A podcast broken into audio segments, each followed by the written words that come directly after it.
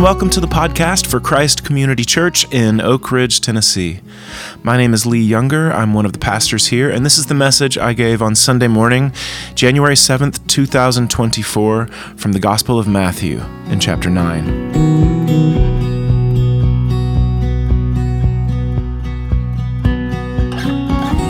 Good morning, everybody. Okay, um, we're going to start with something very, very basic. So, no matter if you've been in church every Sunday of your life or if this is your first time going to one, we're all going to start on the same page. Whenever you hold a Bible, you are holding a book, but at the exact same time, you're actually, in a way, holding a library. It's a whole library of books. It's a big collection of a lot of smaller books. It's divided into a couple of sections. We call them the Old Testament and the New Testament. The Old Testament was the ancient Hebrew scriptures. There, it was the Bible that Jesus would have heard, read, and read himself at synagogue. And then we have what's called the New Testament, and that's the story of Jesus. There, it starts out with four accounts of the life and the ministry, the death and the resurrection of Jesus. And then it goes on to tell how people came to believe in him and how the church grew and started and spread. And then there are all these letters back and forth from, from believers to other believers as the church continued to grow and spread. And what we're going to look at is something that happens that's really neat in those first four accounts, those four accounts that we call gospels of the life and the ministry of Jesus. 20 times in those four accounts, Jesus said two words these two words were an invitation, but they were also a challenge. For anybody that said yes, it was going to be a pivot point in their life. And those words were, Follow me. 20 times in four books, Jesus said two words, Follow me. In other words, wherever you were going in your life, whatever your path or your direction was, that's over now. Now you're going to get behind me, and we're going where I'm going. Whatever kind of influenced you to see the world the way that you've always seen it, to think about issues the way that you've always thought about them, I'm inviting you into something different from that. To leave all of that behind and now to see the world the way that I'm telling you to see it. To see issues and your own life and your own self and your own heart and your relationships the way I'm telling you to. Follow me. And some people said yes, and some people made excuses and said no and walked away. For anybody who said yes, this was a volcanic interruption into whatever their life was beforehand. So what I'd like to do is look at these at some of these times that Jesus said follow me and kind of ask some questions. One, what's at stake in saying yes to following Jesus? Two, what does it take to actually do it, to actually follow him? And then when you do, what happens? In your life? What happens to you? Okay, we're going to start with um, today, we're going to be in Matthew chapter 9. Now, the story that we're going to look at takes place actually three in three of the different of the four gospel accounts. So it happens in the Gospel of Matthew, it happens in the Gospel of Mark, and in the Gospel of Luke. So that's three of the 20 right here in this one little story. But before we look at it, I've got a couple of questions and I need your help. This is crowd participation, okay? So this is, need you to not be shy. Don't worry about that. Okay. Um, when are some times or occasions in your life where you want to dress up to look your best? Church. Church. A wedding. A date. Nice. What else? A red lobster. Red lobster. In all of my preparation for this morning, that never occurred to me that somebody's like, I'm going to the Red Lobster, I'm going to dress for success. That's fantastic. Those cheesy muffins deserve my best outfit. Great. Anybody else? A time where you would dress up to look your best? Wow, job interview, like six of you at once. Great. A similar thing would be like a presentation, right? If you're going to give a presentation. Okay, so weddings, dates, job interviews, presentations, church, red lobster, apparently. These are times where you want to make a good impression, right? These are times where you want people to have a good impression of you. There are also times where maybe pictures will be taken, maybe posts will be shared, Those are times when people usually want to look their best. Okay, similar question, little different vibe. When are times or occasions where you want your house to look its best? What, what was that? Company's coming over. Thanksgiving. You're selling it. Wow. That's great. What? Oh, okay. So Connie, if the in-laws are coming from Ireland, yes, certainly.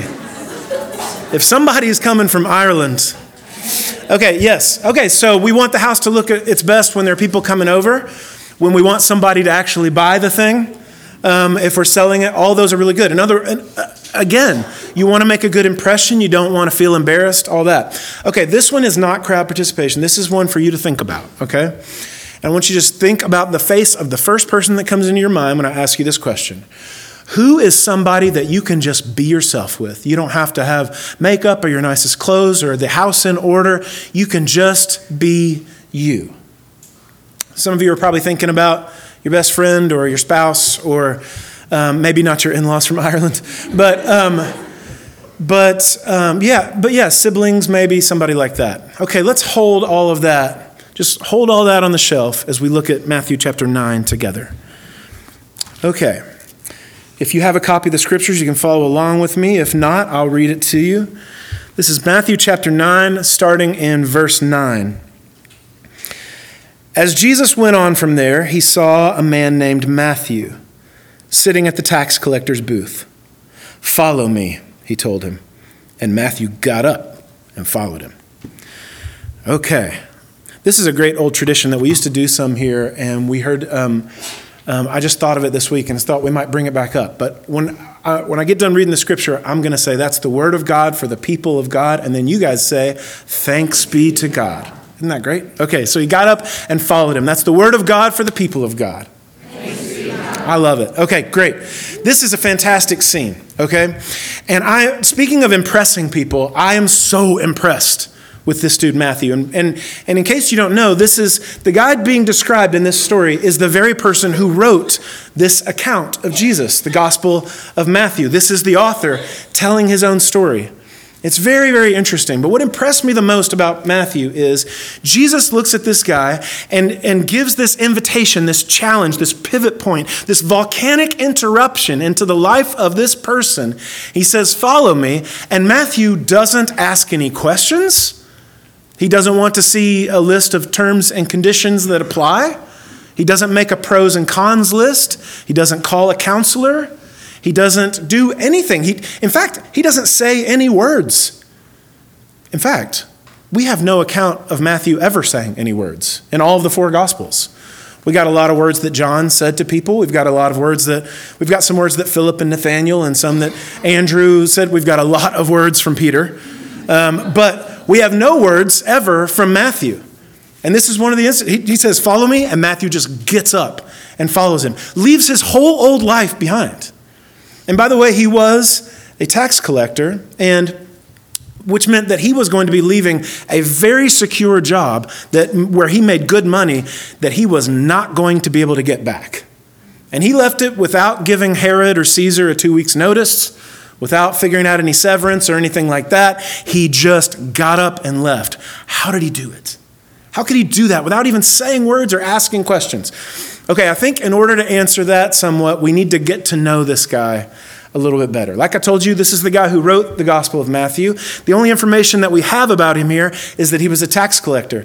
And when Mark and Luke tell this story, they don't even use the name Matthew.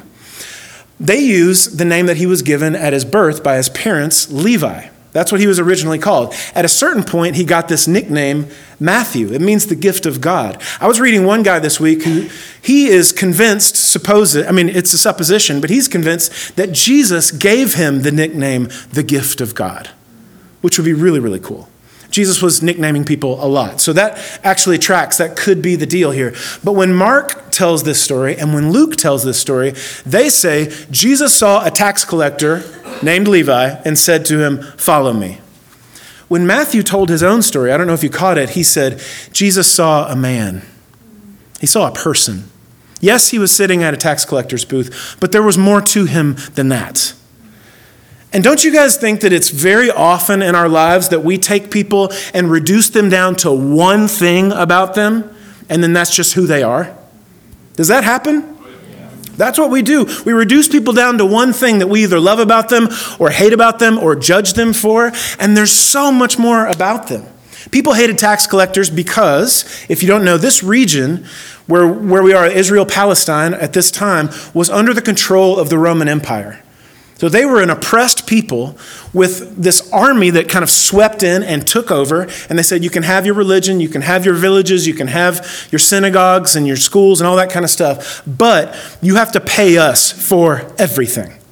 And the way that they enforced that was that they had these jack-booted soldiers with their spears and their swords, and they made sure that all the taxes were paid. Now they would hire a local person because the local people knew the relationships, knew the people, knew the knew the villages and the and the families and the businesses and all that stuff. And they would offer them this job. You get the taxes. You need to get this much from each person or each business or each family or whatever. Whatever you can squeeze out of them after that, you can keep for yourself. So, how do you think the rest of God's people felt about these tax collectors? They hated them, and they hated them as traitors. That this was like a treasonous thing to do to your own people. It's like you've abandoned your people, you've turned your back on your history, you have scorned your traditions to become wealthy. And everybody boiled this guy down to this one thing he's a tax collector. He hates his people, he scorns his traditions and his history. And Matthew said, No, Jesus saw a man.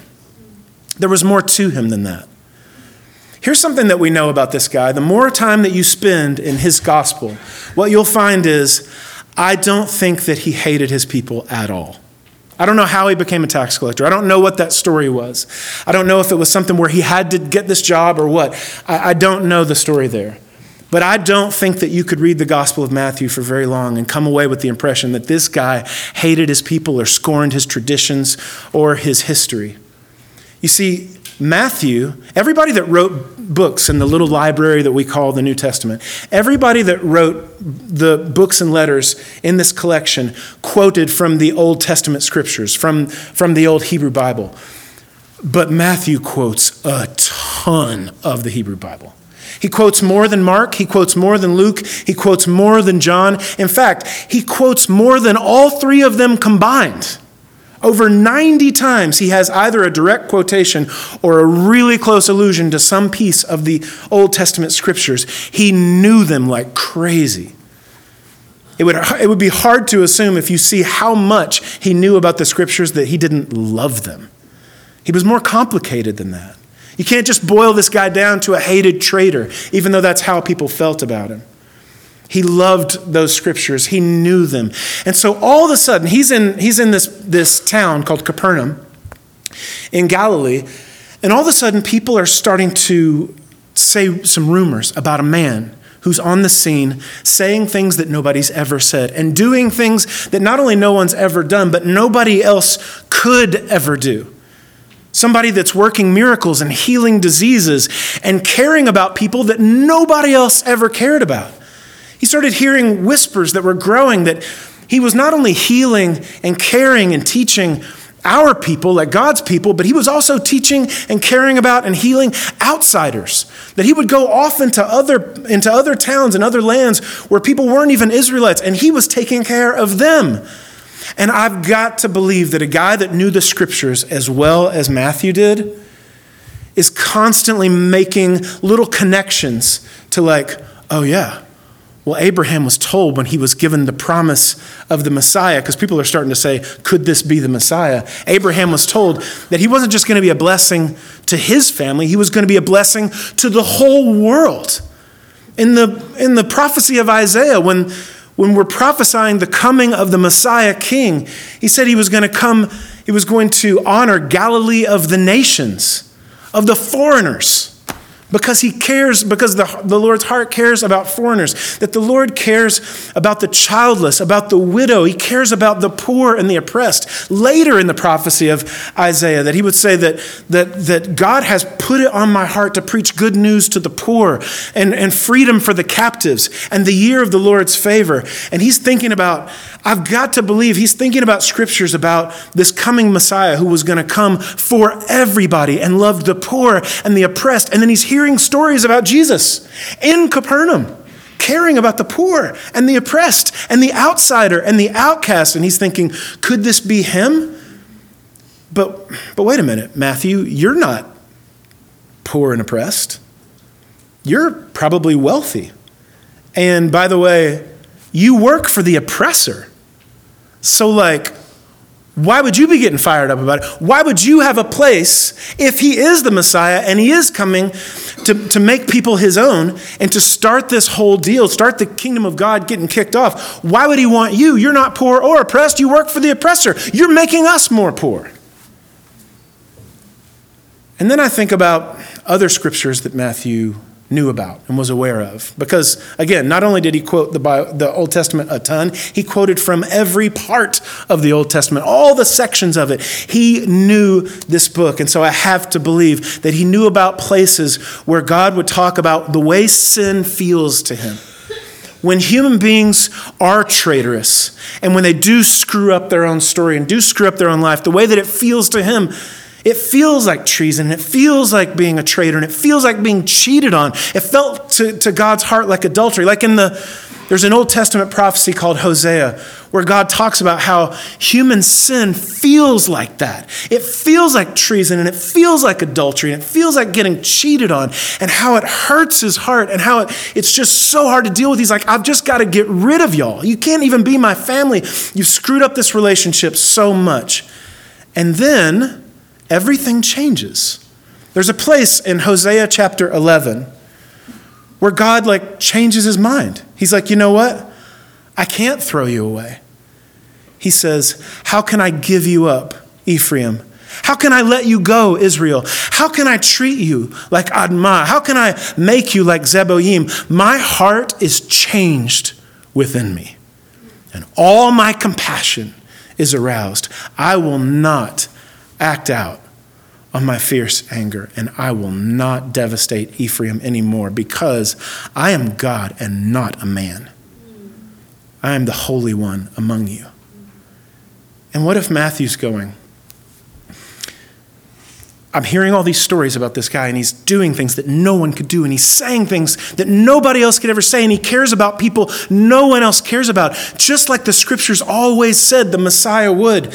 Cares about outsiders and the poor and the oppressed. But what about people like me? What about traitors? Oh, yeah. His heart is changed within him, even for people who screw their own life up, even for people who have made a gigantic mess of their life. And what if he would want me?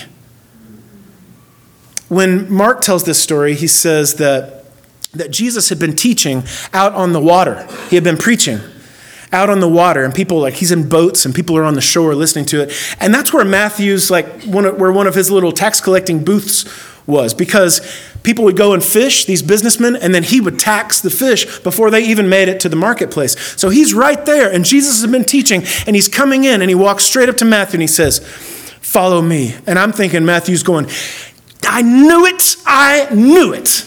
Yes, you love you love the poor and you love the oppressed, but you also love people who screwed their own story up and have made a giant mess of it because your heart changed within you and all your compassion is aroused and you want me. And he doesn't even have to ask any questions or think about it. He just goes, baby, just goes with him. And then look what the, the very first thing that happens when Matthew starts to follow Jesus while Jesus was having dinner at Matthew's house. This is the very next thing. He says, Follow me, he told him, and Matthew got up and followed him. While Jesus was having dinner at Matthew's house, many tax collectors and sinners came and ate with him and his disciples. Matthew's first reaction is, I'm inviting you over to my house. I'm going to throw the doors wide open. You get a VIP backstage pass into every piece of my life, including all my old friends Every relationship I've ever had, they're going to be like a parade in front of your face. I am opening the doors wide on my entire life. I'm not hiding any of it from you. You get to be in every room. Come on in. It's the very first thing he did. A dinner party, and everybody I know, including all my old messed up relationships, and everybody that's just like me. If you want me, I've got some people you need to meet. And by the way, here's every door in my life wide open to you. How did he do that? I mean, they just met.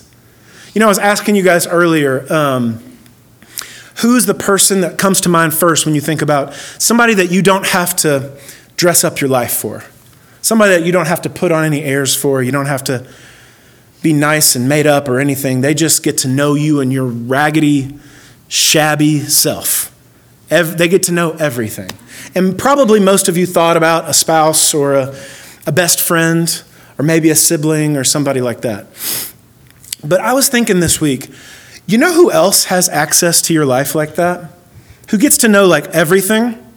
They ask you a question and you have to be honest about it. And you don't even have to have a great relationship with this person. You might not even like them. It's your doctor. You might not even like your doctor.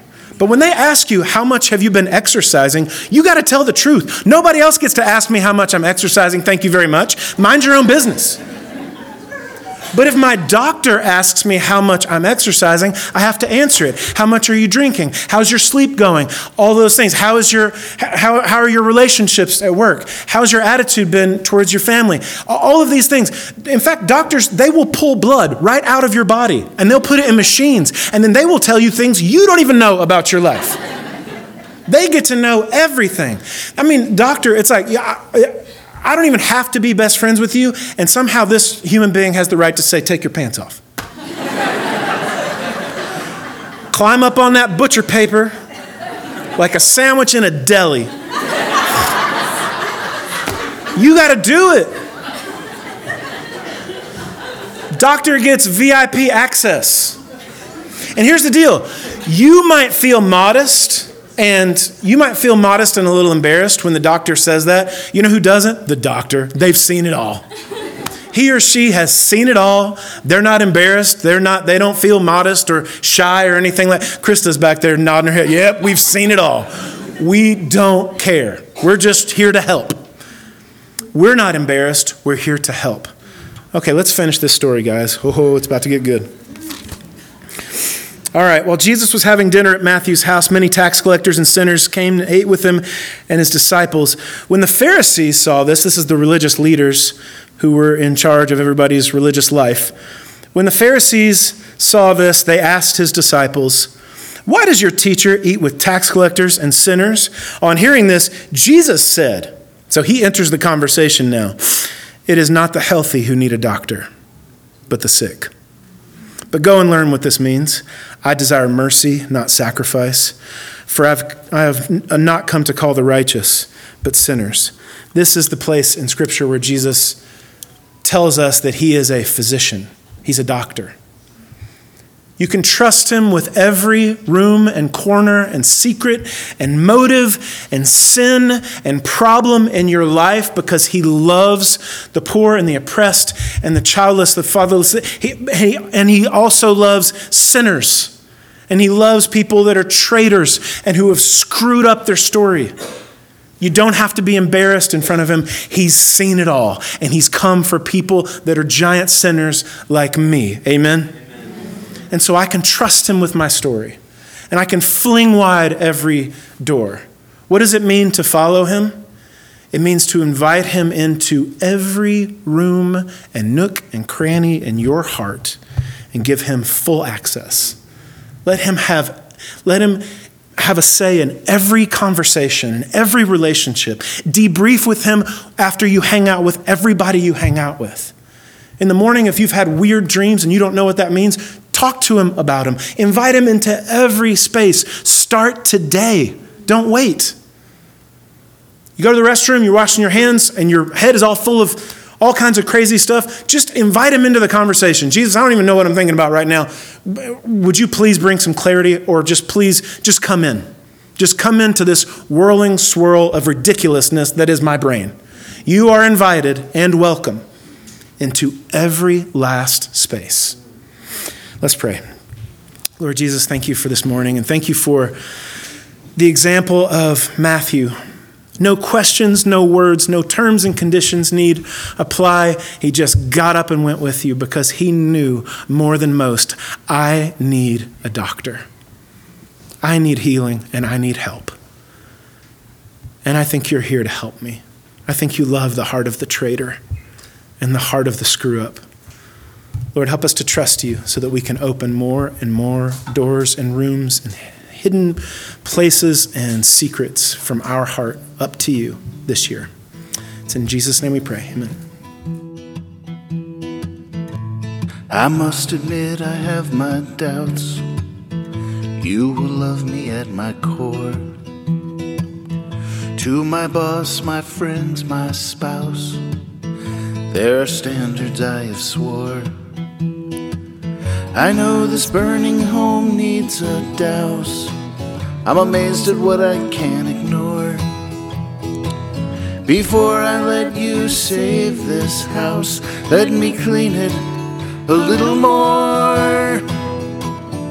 All you want is all the access to things I claim to hate but love.